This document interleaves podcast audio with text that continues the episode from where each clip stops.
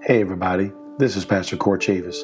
Thank you so much for checking us out today at Truth Chapel's podcast.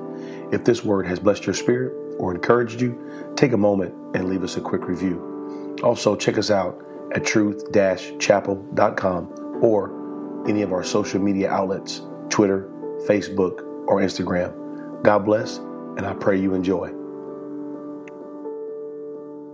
And I want to talk about the power of the mind. Amen. There's a lot of things that are going on that aren't really going on in real life. They're going on inside your head. It ain't happening in real life. It's, it's, it's not the truth. It's not the truth. It's just happening in your brain. And your brain, your perception is creating a reality for you and for us. We all deal with the power of the mind. So I want to just uh, teach you today book of Proverbs, chapter 23, beginning in verse 6, says, Eat thou not the bread of him that hath an evil eye, neither desire thou his dainty meats. For as he thinketh in his heart, so is he. Eat and drink, saith he to thee, but in his heart, but his heart is not with thee. I want to pull just a piece of that out in verse 7 of Proverbs 23, that first part, for as he thinketh in his heart, so is he. He thinks it, he believes it, he becomes it. And today I want to just teach to you on this subject who do you think you are? Who do you think you are? Anybody ever said that to you? Who do you think you are? You ever said that to anybody? Who do you think? Has your inner person ever said that to somebody? Because sometimes we don't say it out loud, but we think it. Who do you think you are? The power of perception is that perception becomes reality. And I'm going to show you in the scripture throughout this lesson today that a lot of our issues are just right here between our ears. It's just right here. It's, it's not happening in real life. It's not true. It's not legitimate. But because we think it is, it is. Amen. Let's pray today. God, I love you. I thank you for your word. I thank you, Lord, that you have brought us all to this place for this time and this season. I pray that you would speak to our hearts, our minds, our spirits. God, grow us, educate us, teach us, God, mature us in your word, and we'll be careful to give you the praise, the glory, and the honor for it. Everybody said in Jesus' name, Amen. In Jesus' name, and you may be seated in Jesus' name. It's great to have all of our guests here today. Can we give all of our guests a big round of applause? We are honored that you are here today. I will be um, acknowledging you again in our in our main service uh, today, but it's just an honor to have you. It's also good to have our good friend Penny with us this morning. She came down to visit. Everybody knows Penny.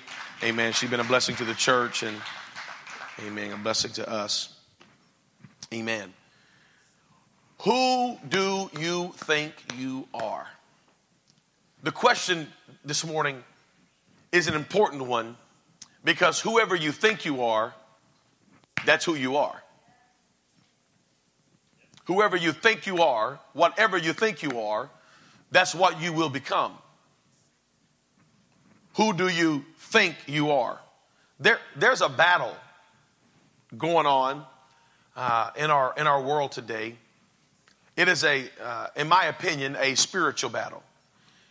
And the reason I say it's a spiritual battle because the Bible says this that God has not given us the spirit of fear. Amen, but of power and a sound mind. So fear, fear is a spirit. God has not given us the spirit of fear. Fear is not only an emotion, but it is also a spirit.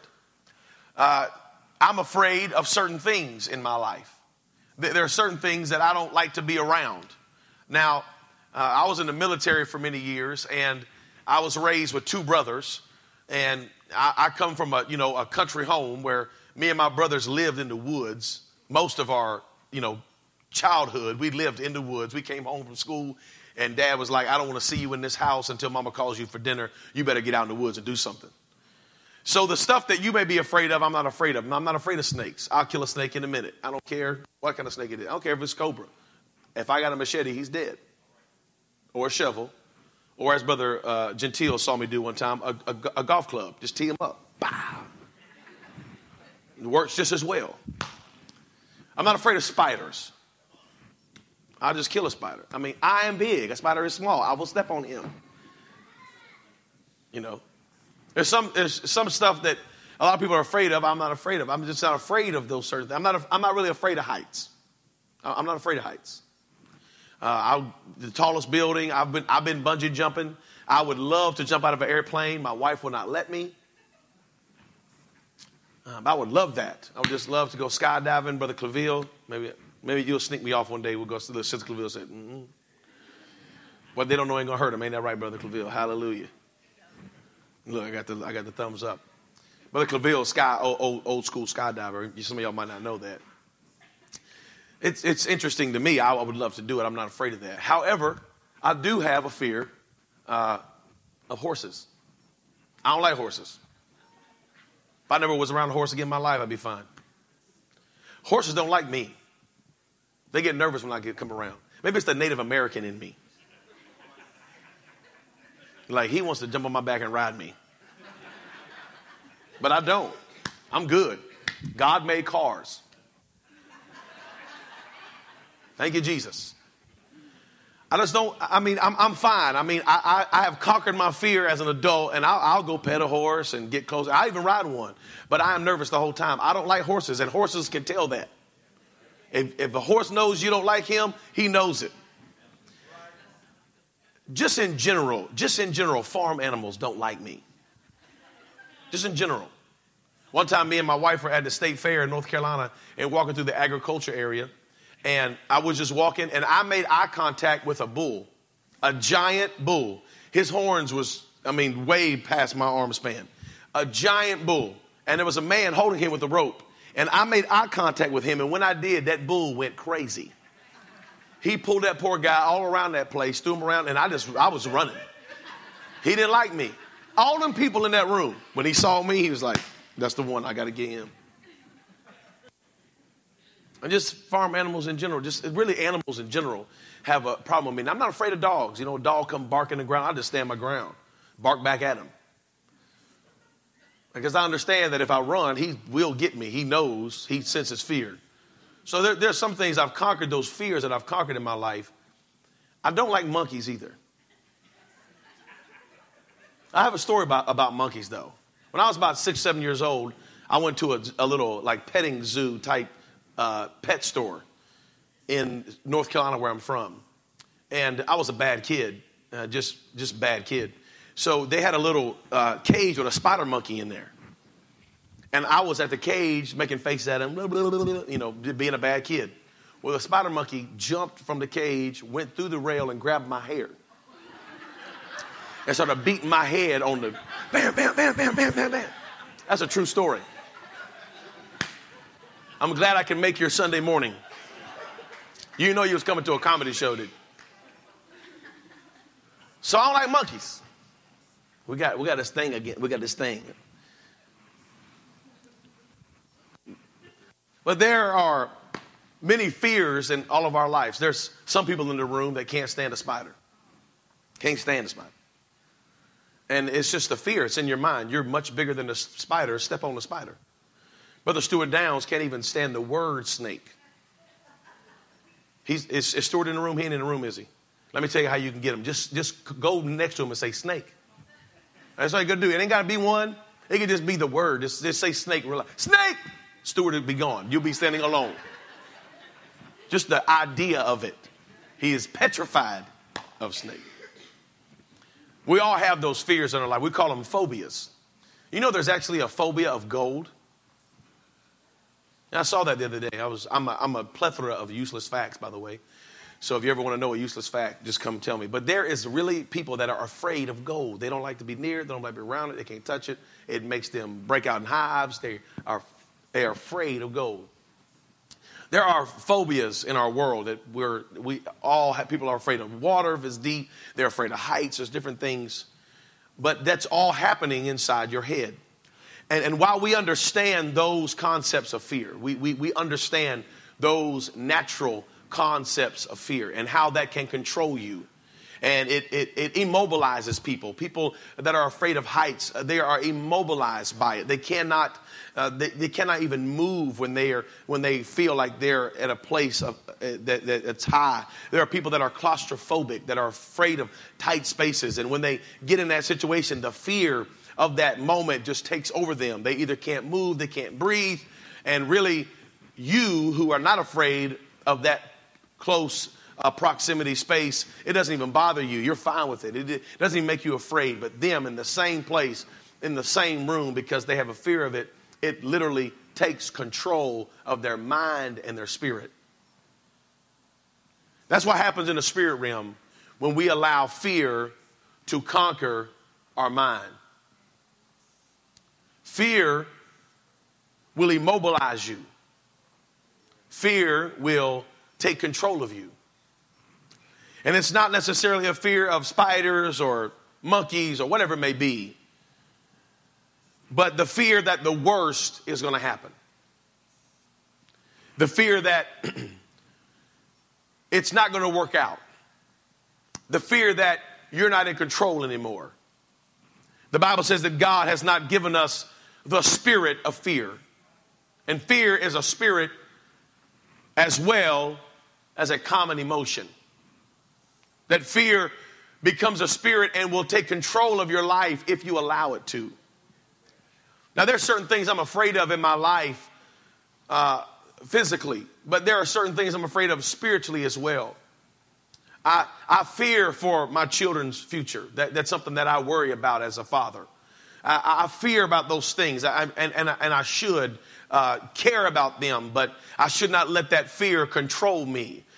Amen. I should not let the fear of what I fear for my children control, control me to the point where I'm controlling them and not allowing them to be a kid because I'm just afraid. And that's a very common um, uh, example there. But there are many of us in the room today that we are controlled by fear. We bring that fear into our relationships. We bring that fear into our marriages. We bring that fear into a relationship between us and our kids. But some of us bring it in between us and God. That fear will not allow you to trust. Fear will not allow you to believe.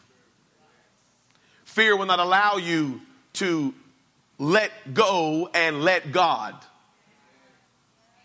There's some issues in our life, ladies and gentlemen, that if God doesn't do it, it is never going to be done. That it, it, it will have to be a miracle, it will have to be a God thing. And there's an old saying if you're going to pray, don't worry. And if you're going to worry, don't pray. And that's a little easier said than done. Sounds good in a song, but it really don't fit into life that well because we are compulsive worriers. I, I worry about things. And, uh, you know, I'm a, I'm a man, and so I'm, I'm genetically predisposed to worry about some stuff in my life. That's what I'm supposed to do, worry about those things. But when that worry becomes fear, and it controls my movements. It controls the way I allow people to love me and allow myself to love people. When it controls how I respond to my children. When it controls how I respond at church. When it controls how I respond to God. Now I've stepped over a boundary where I'm allowing worry and fear to control my mind. And it's not real. It's not real. It's not legitimate. It's only perception. It's not reality. But fear has a way of doing that. Fear has a way of taking a perception and making it a reality for you. And everybody around you can see that it's not true, but you believe that it's true. And because you believe that it's true, whatever a man thinketh, so is he.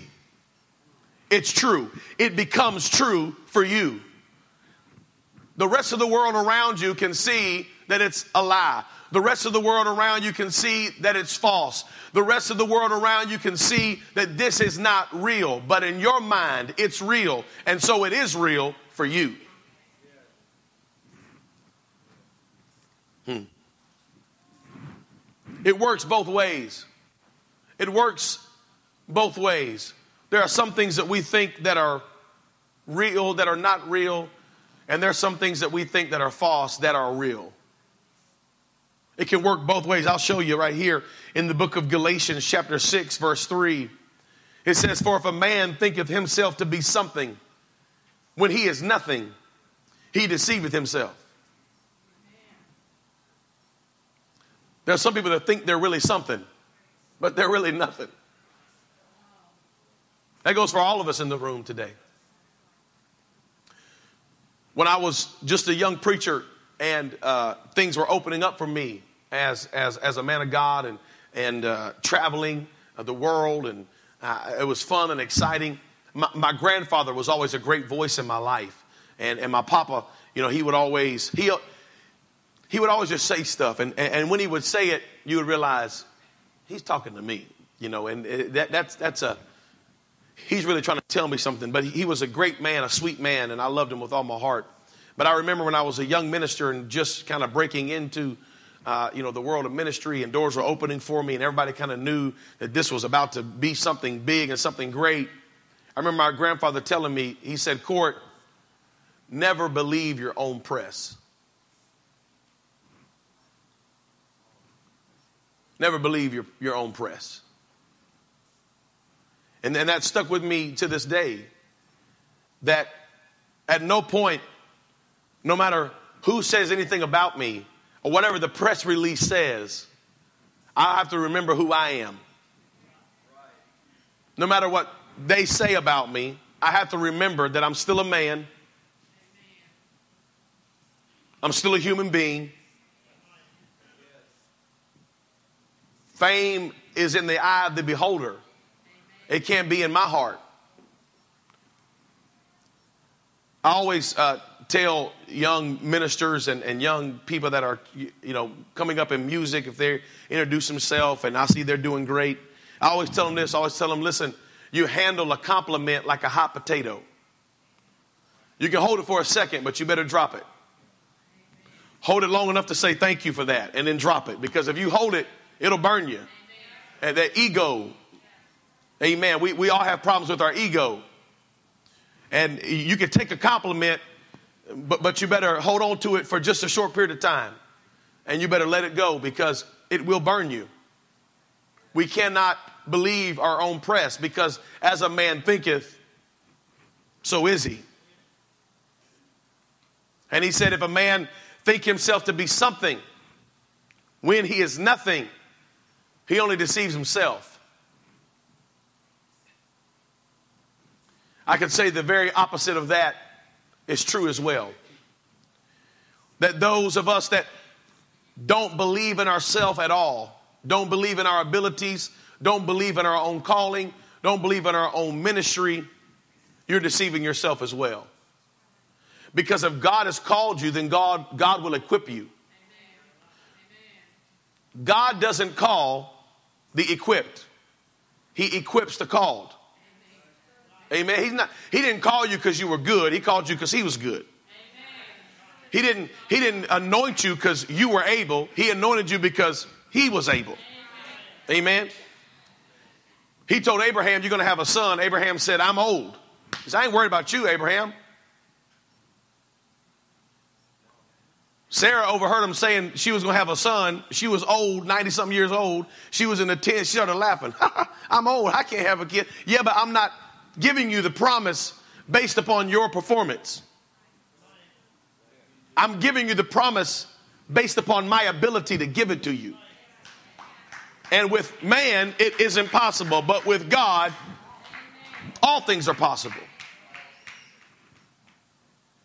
I know people that are talented, gifted, able, educated, and they would be awesome if they could, for one day, believe it.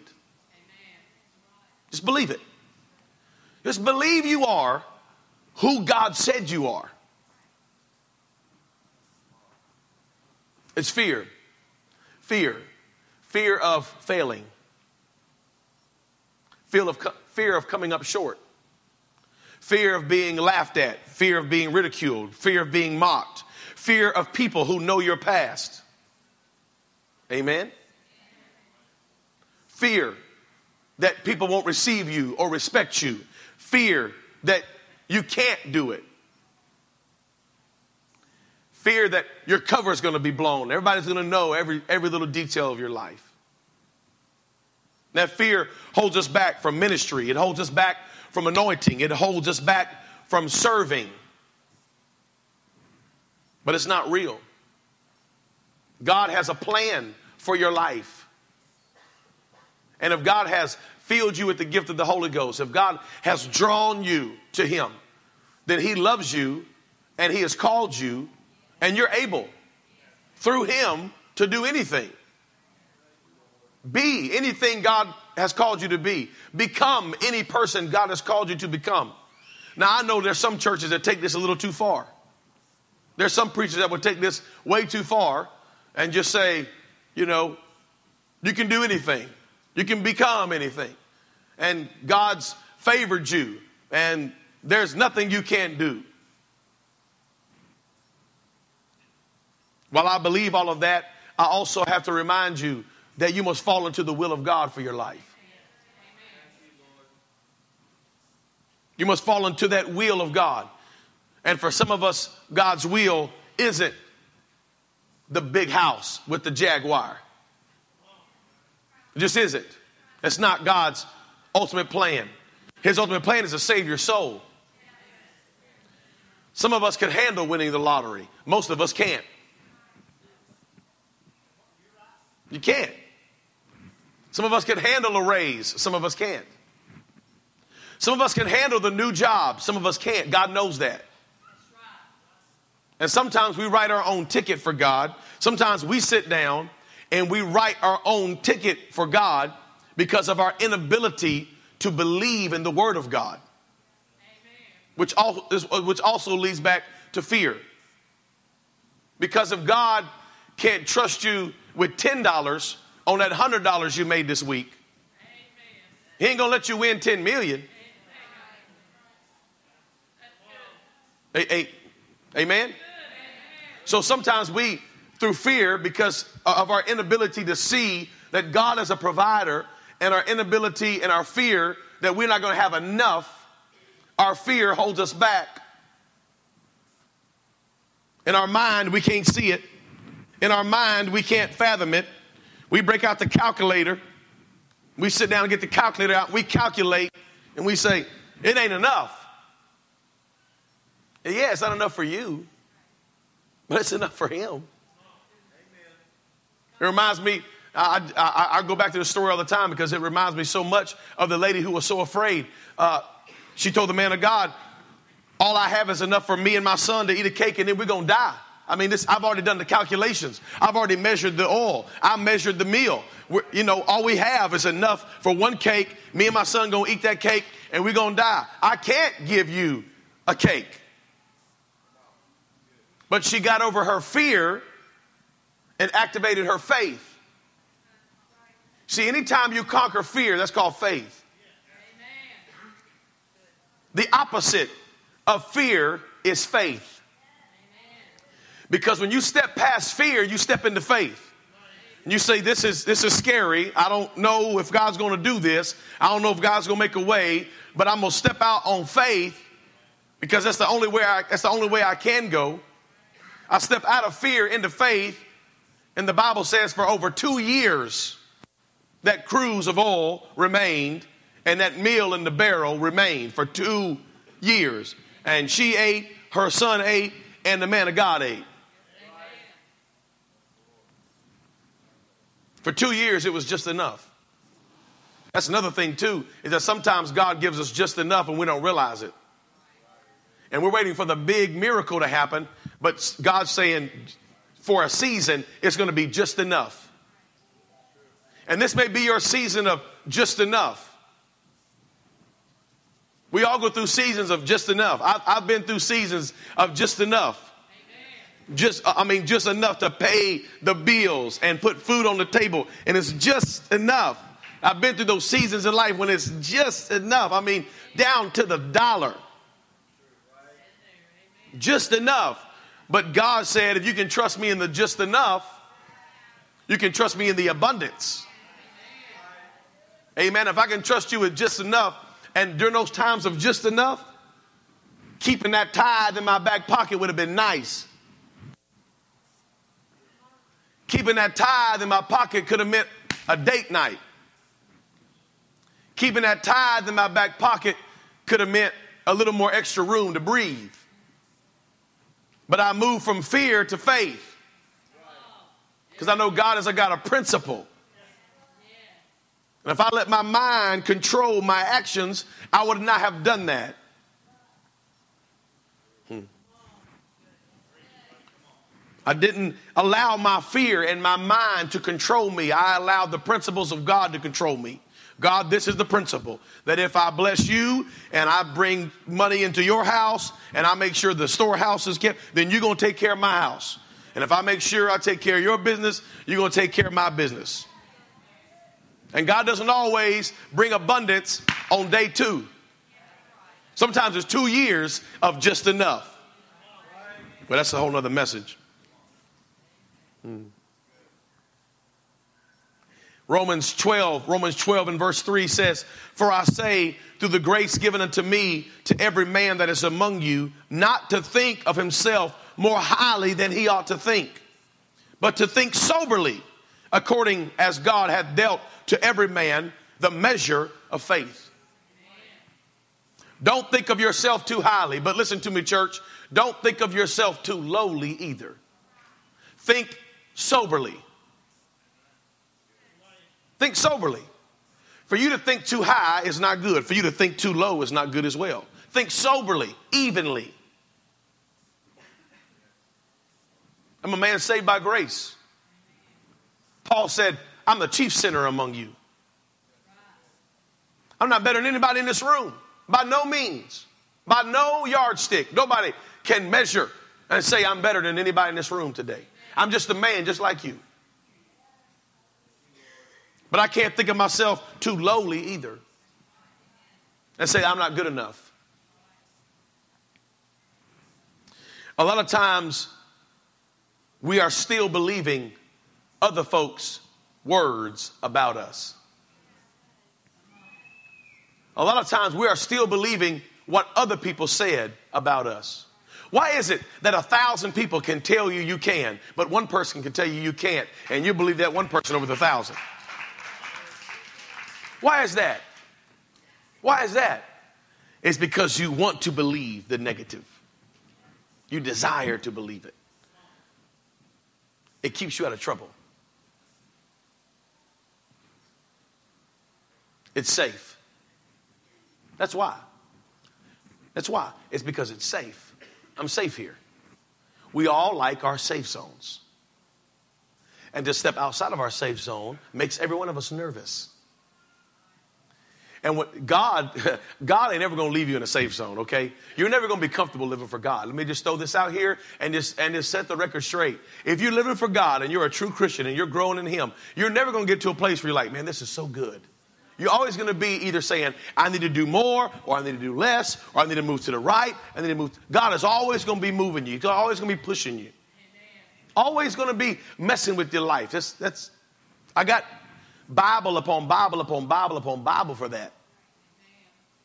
There's no place. There's no. I said this uh, just a couple Sundays ago. There's no such thing as retirement in Christ. You know, we live in a retirement generation. We live in a retirement community. We live in a retirement culture mindset that everybody's working for retirement. And so we have that retirement on our mind. But when, you, when it comes to God, He's like, I, I searched the whole Bible. I don't see retirement in there one time. You're always going to be moving and working for God. God, now you may retire from your job. Amen for that. Thank God that they'll let you retire. That's good. Thank you, Jesus. But God, it's not, on, it's not in His economy. He's always going to be moving you and, and working you here and, and working you there, and you're never going to be safe. God doesn't want you to remain in your safe zone. God wants to push you out to do more, to become more. Don't think of yourself too highly, but don't think of yourself too low. Think soberly. What do you mean, Brother Chavis? What does think soberly mean? What does it mean, think soberly? I think the Bible answers it for us in Philippians chapter 4 and verse 8. Finally, brethren, whatsoever things are true, whatsoever things are honest, whatsoever things are just, whatsoever things are pure, whatsoever things are lovely, whatsoever things are good of good report, if there be any virtue and if there be any praise, think on these things.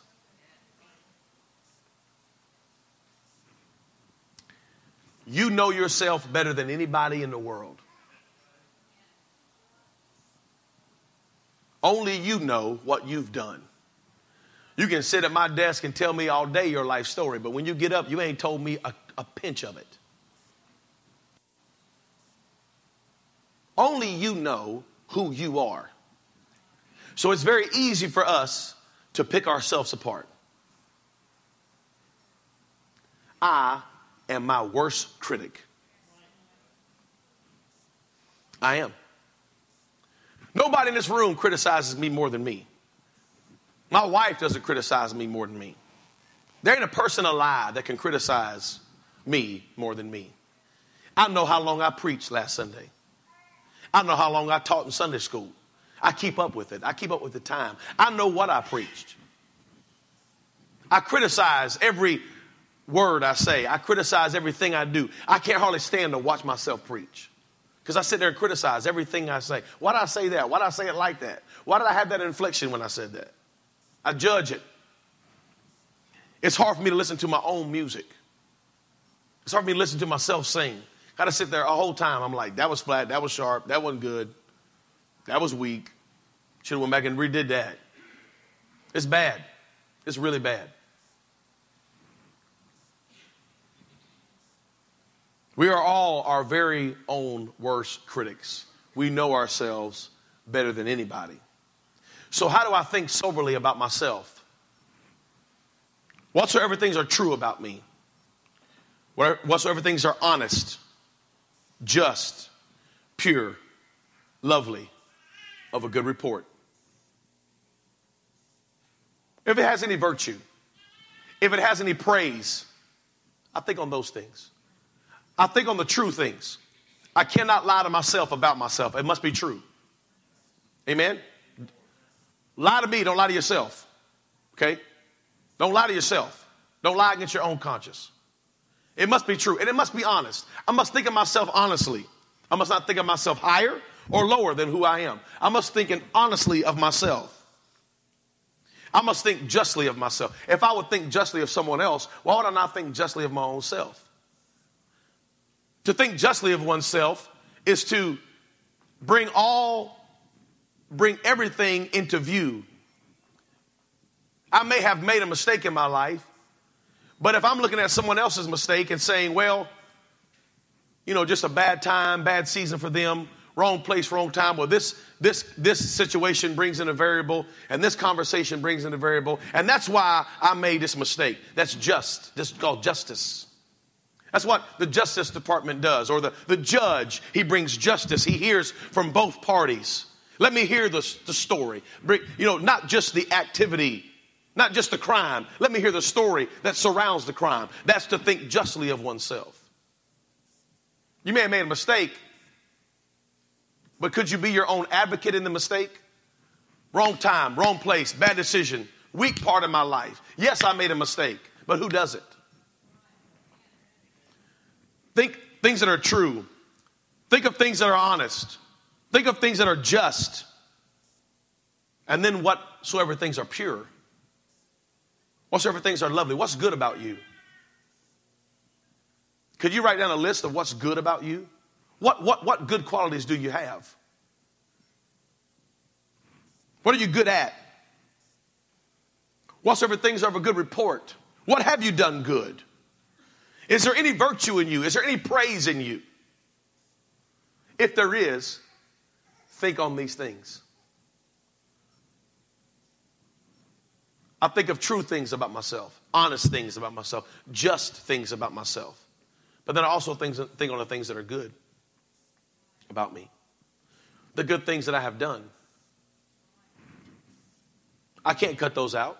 Why would I cut those out of thoughts of myself? I would not cut them out thinking about you.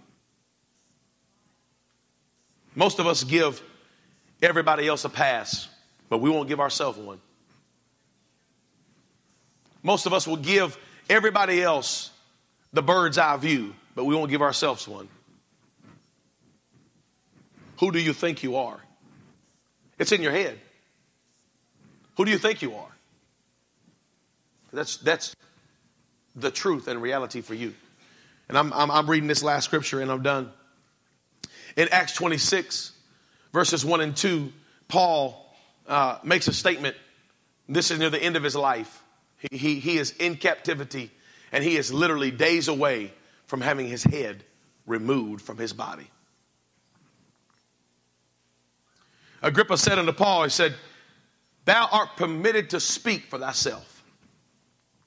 And Paul stretched forth the hand and answered for himself, I think myself happy.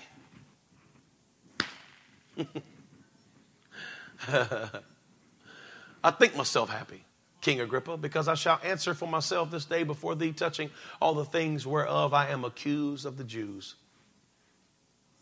You're about to die, Paul. About to cut your head off. But we're going to give you a minute to speak for yourself. What do you have to say for yourself? Man, I'm happy. I think myself happy. I said this last week happiness is killing us. We all desire to be happy, and we have to be happy to live life right. We, we have to be happy. But if it is things that make you happy, and material that makes you happy, and the tangible that makes you happy, you're going to be sad. you ain't going to be happy. You might be happy for moments, maybe a week at a time, maybe a day at a time, maybe a month at a time, but you're not going to be happy. But if you have the ability to think yourself happy, you can always be happy. Everything's falling apart. Why aren't you sad? Because I think myself happy. Why are you happy? Because I know that all things are working out for the good of them that love the Lord. I mean, I know it's working out. You know, I know my Redeemer lives. That's why I'm happy. I know that He's in control. I know that He never seen a seed begging bread, never seen the righteous forsaken. I know that greater is He that is in me than He that is in the world. I know that if God before me, who can be against me? Amen. I know that God has not given me the spirit of fear, but of power and of a sound mind. There's some things that I know. There's some things that I don't know. There is. There's a lot of variables in my life that I do not know, and I wish I did. But if I focus on those things, I'm going to be afraid. But if I focus on what I do know, I know this rejoice not against me, all mine enemies. For when I fall, I shall arise. Ha. For God is the righteous judge. He said, I am the Lord that healeth thee. He said, I'm your Jehovah Jireh, your Jehovah Nisi, your Jehovah Rapha, and your Jehovah Shalom. I know that everything's going to be okay. If I stay with God, God's going to stay with me. And it may be rough right now. But I'm not going to let my mind wander and think up the worst possible thing that could ever happen in the world and sit in my room in the dark and be afraid of that one thing, but I'm going to think soberly on things that are true, on things that are right, on things that are just, on things that are pure. If there's any praise, I'm going to think on that. If there's any virtue, I'm going to think on that.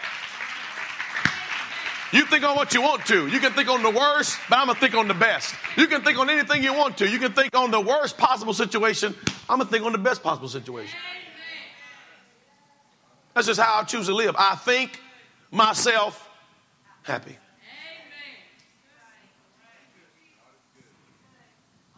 Nobody likes to be around a pessimist. Even the pessimists don't like to be around themselves.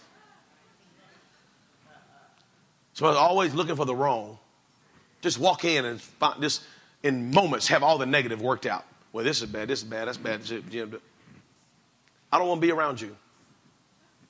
If that's you, we can't hang out. I will preach to you from this pulpit. I will pastor you the best way I know how, but we are not going out. We ain't hanging out. I will counsel you, but we're not going to eat together. There's a small time in this life I have to live, and I'm not going to spend or waste two or three hours on somebody who just wants to talk about every negative thing that could possibly be talked about. I don't have time for that.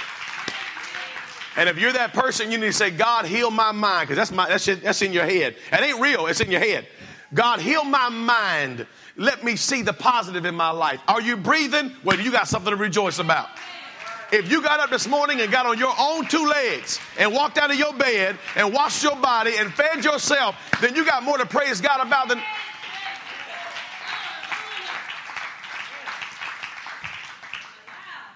Who do you think you are? Stand with me all over the room. I'm coming to a close.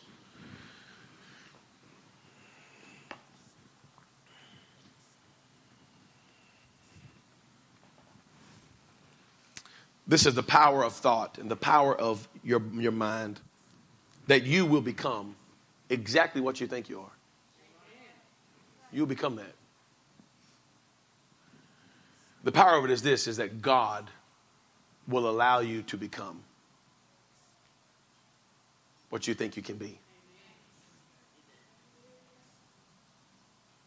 Somebody said, Pastor Chavis, I need to talk to you. I said, okay, let's, let's have a conversation.